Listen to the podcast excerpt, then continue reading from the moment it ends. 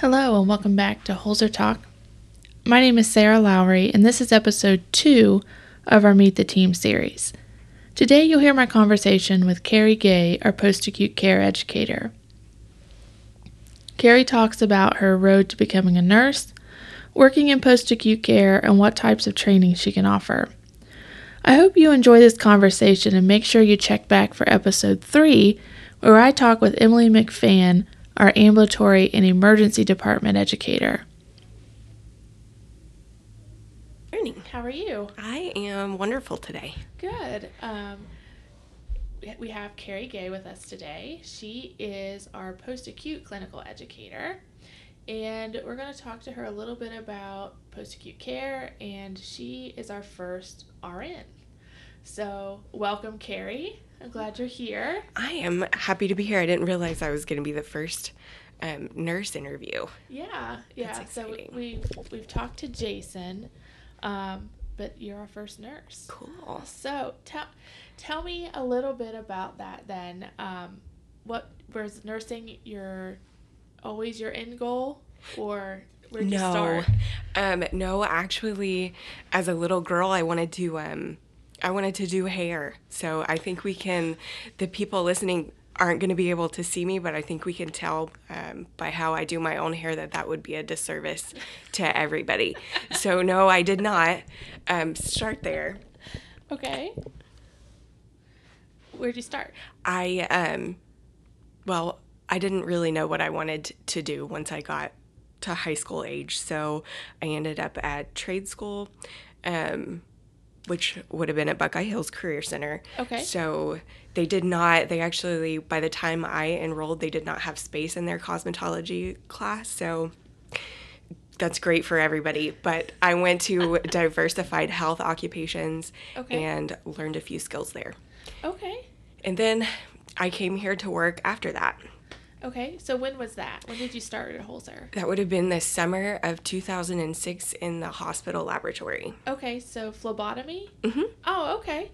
So how did you get to nursing? Just via observing. So okay. the the cool thing about working in the laboratory as a phlebotomist, especially like over in the hospital side, is that you kind of float around and you get to see a little bit of everything. Um, so at some point in that, I think I worked like five years there. At some point during that time, I decided I might want to go to nursing school. Okay, and, and did. did. you go right to RN or were you an LPN? First? No, I worked as an LPN uh, again for a few years before I did that bridge program. Okay. So. So you are the post-acute care educator. So tell us a little bit about what in, what's included in post-acute care and why you like being the clinical educator for post-acute care. Post-acute care, um, especially here, is going to include your um, skilled nursing facilities, your assisted living facilities, your home care, uh, and your hospice. And I think when we're doing post-acute care, um, you just are kind of wearing a lot of different hats. Yeah. so it's it's you're getting to maybe socialize a little bit more, um, getting to know your patients a little bit better. Um, I just I just like it. So you do. I was in post acute care, as you know, for about six years in the skilled nursing facility, and though I'm not clinical. Um, the nurses there do wear a lot of hats. So they're they're the lab, they're respiratory, their nursing, their transport, like they don't have right. the support staff necessarily that our acute facilities have. Um, so they really get to know the people they're taking care right, of. Right, and everybody's role. And and the people that are working in post acute care, not just the nurses, it's everybody. Um, I mean, of course, they're not doing anything that isn't in their job description, but we're helping each other. Right. I think if you're seeing something that needs to be done and you know that someone else is just uh, bogged down and it's too busy, we're we're really good in those areas to jump in um, and help one another. So your post acute background is with hospice, correct? Hospice. Um, I also worked in the assisted living oh, okay. area for a little while. Okay, so hospice is another really interesting area that I think you have to have a calling for. Right. I don't think that you can really just be a hospice nurse because you want to try it. You have to have, I think, a calling for it. You you do. You have to want to to be there, um, and I think you have to really have this um, mindset, like a holistic approach. You have to understand that you're caring for the patient, you're also caring for the family, um, and maybe even your other staff members, people on the interdisciplinary team. Yeah, for sure. so, what's your favorite thing about being a clinical educator? I think this this may be two part for me because okay. I do really enjoy um, getting to know our new employees and watching them uh, grow and, and move and try different areas, but it's the light bulb effect for me. So when I have a class of like new nurses aides and um, they're maybe already doing a task uh, in their own work area, but they don't understand why they're doing that particular task the way they're doing it, and I can connect that those dots for them and see that light bulb um, in their eye go off, and we're understanding why we're doing exactly what we're doing um, and that there's a rhyme to a reason. I think that's my favorite part. So you have a big hand being the main instructor for our state tested nursing assistant class, correct? Correct. So, um, what does that program look like? Like, what are the basics to that STNA program? That program is I've, it's a minimum of 75 hours, but basically what it is is it's taking that um, look at what it takes to be a well-rounded nurse assistant. So we're learning um, about patient rights. We're learning about you know privacy laws and all of those foundation type things. But we're also learning um, how to perform good personal care skills too. Okay. And, and advocacy is a big part of post acute care. It, it is in healthcare in general, but I know from my time in there, that is something that we all talked about. Yeah. Right. So it's it's really great to see that in a clinical role as well because my social service background of course everyone should be a, a patient advocate right. right. but to see that in a clinical role is really is really great to know that that's the foundation of taking care of people and it absolutely is so they leave here they should leave here with a really really good understanding about what it means to advocate for your patients and um, really understanding those patient rights and you know yeah. Okay. So if someone tells you that they would like to go into nursing, more specifically post acute care nursing, what is one piece of advice that you would give them? That goes back to that you're wearing um, all of the hats thing that I've said earlier. Um, it's seeing and recognizing maybe when somebody has too much on their plate it's being lending a helping hand um, it's taking the extra time to listen to people sit down um, get at your patient's level get at your staff's co-workers level if you need to if somebody's having a rough day i think it's just understanding that we don't always know what everybody has going on maybe at home um, it's just keeping kindness at the forefront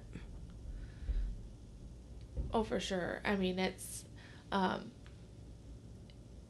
post acute care again in general is very hands on, um, as I'm sure all nursing is. But I have the most experience working with those those nurses in general. But it's um, it is wearing all those hats, and it's time management. I mean, even when I was in post acute on my side, it was prioritizing, and then kind of being flexible with what comes at you. Right. Um, you do have to learn to ebb and flow. And if you're sure. the type of person um, that really needs a routine, I mean, I don't know. I don't know that post acute care is the right place for you. Um, there are plenty of other areas to try, but you really do have to learn to be flexible. Sure. So, your, your STNA class, let's go back to that for just a second. Um, it's not something that you're offering just for internal right? Correct. So if someone was interested in that class that does not already work here, where would they find that information? They would get that information directly from me. Um, you can email me at seawall2 at holzer.org or call the extension here, 5313, ask uh, for Carrie Gay. And if I'm not at my desk, you leave me a message and I'll get back to you as soon as I can. Okay. And so those STNA, those classes, but they're not just for post acute care either, though. Right. Right. They're um, the thing with the STNA class is the curriculum that I have to provide is is largely geared toward long term care, but you're still going to receive instruction on the proper way um, to perform those basic nursing care skills. So it does bring um, enough of that content for a nurse aide and other departments to find some value here. Too. And you know, if, if it's basic nursing care, then it's probably beneficial for somebody who's maybe never been a nursing assistant before or interested in the field, right? It's absolutely get... beneficial. yes. yeah, I do think yeah. it's important. I think you should have some sort of um, classroom training, some sort of lab training before uh, you transition into those kind of roles. Okay. So for you, so you've been here since 2006.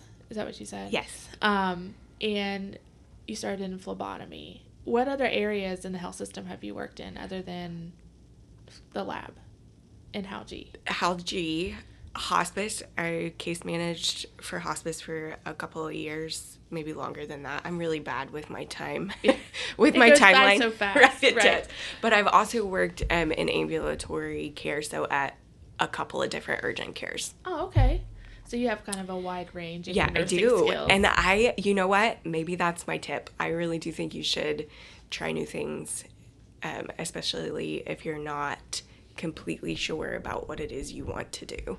And it, I had I had a similar experience. My husband went to nursing school a little later in life, so he's an LPN and he started out in post acute care, and he moved around and it drove me crazy because because he was changing jobs all the time. But he was really, I think, trying to find the spot. The spot, yeah. yeah. Yeah. And there's so many opportunities in nursing. There is. You can't, I mean, the possibilities are endless. Um, and it, I think to be well rounded, I, I might get some heat for this one, but I think to be well rounded, you do have to try new things. Sure. Um, not only you know for that well-rounded piece, but also to understand um, what's happening in other areas and other departments. And you know that one unit that you're working in is not the only thing going on; that there are moving parts everywhere. Um, and it just helps it helps me to understand what's going on in other places and especially with a health system like ours that has such a, a wide range of services and you know even for our clinical educators we have one that's for the acute care one for post acute right. care and one for the ambulatory and the emergency room because they all work so differently that it's absolutely necessary right and it would be impossible for one of you guys to, to cover everything right yes. because if you don't have the background or the knowledge then how are you supposed to design those trainings? education pieces right, right. so what's I something agree. when you're when you are designing your training, and I don't know if it was the STNA class or even your new employee orientation, because you you are very hands on with the post acute new post acute employees. That has that you feel like has to be in every single one of your trainings. Or is hmm. there one? That thing? is a good question. That is a really good question. Um, there is one piece that I give everybody. Okay. Um, in every class that I've ever had, but that's, I mean, that's a relatively new um, thing that we're doing. So it's like our fall policy. Okay. Our fall, no fall um, slideshow. Everybody gets, receives that for me. If they've seen it before, they're seeing it again. Um, because I, I mean, in post acute care, that is top. Yeah. right. The safety is is the top priority. Sure. Um. So whatever safety things that I can bring to the table they they always get those things from me. Okay. All right. Anything else that you feel like um, we need to know about post acute care or how you're designing your trainings to head for post acute care? Anything coming up that's super exciting or that you're revamping or anything like that? There's not anything that um, is that I'm revamping personally. We do have, so our assisted living in Jackson is getting ready to have their own um, sort of skills fair that I'm pretty excited about. Um, Becca and I and several other people are kind of coming together for that building to provide them some, you know, annual skills and education. And it's going to be like a, uh, like a station style environment where they can get that all knocked out in one day, get their refreshers, and they don't have to travel um, to Gallipolis for it. I think that's big. Sure, right with gas prices and everything else, yeah, that that sixty miles, you know, Right. thirty there and back is probably, I know, a taxing ride sometimes. Yeah, so it'll be more like hands-on, like Yes. It should be, it'll Awesome. be stations, um, and there are several different things. Wound care is going to come. There'll be phlebotomy and lab, which I'm going to do that portion, and injections.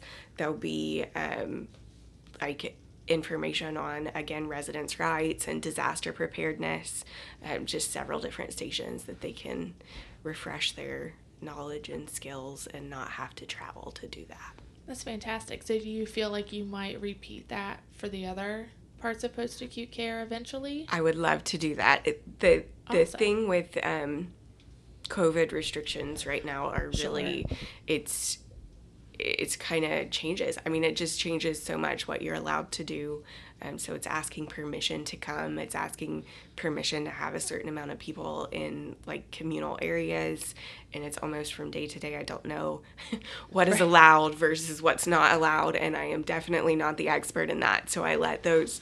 Um, the nursing staff in those respective buildings guide me um, as far as what we're allowed to do. Yeah, post acute care and COVID really turned everything about post acute care upside down. It did. yeah, visiting restrictions and now trainings and everything else. Sure. Okay, well, thank you so much for spending some time with me. It was a great conversation, and we'll talk to you later. Yeah, I had a great time. Thank you. Thank you.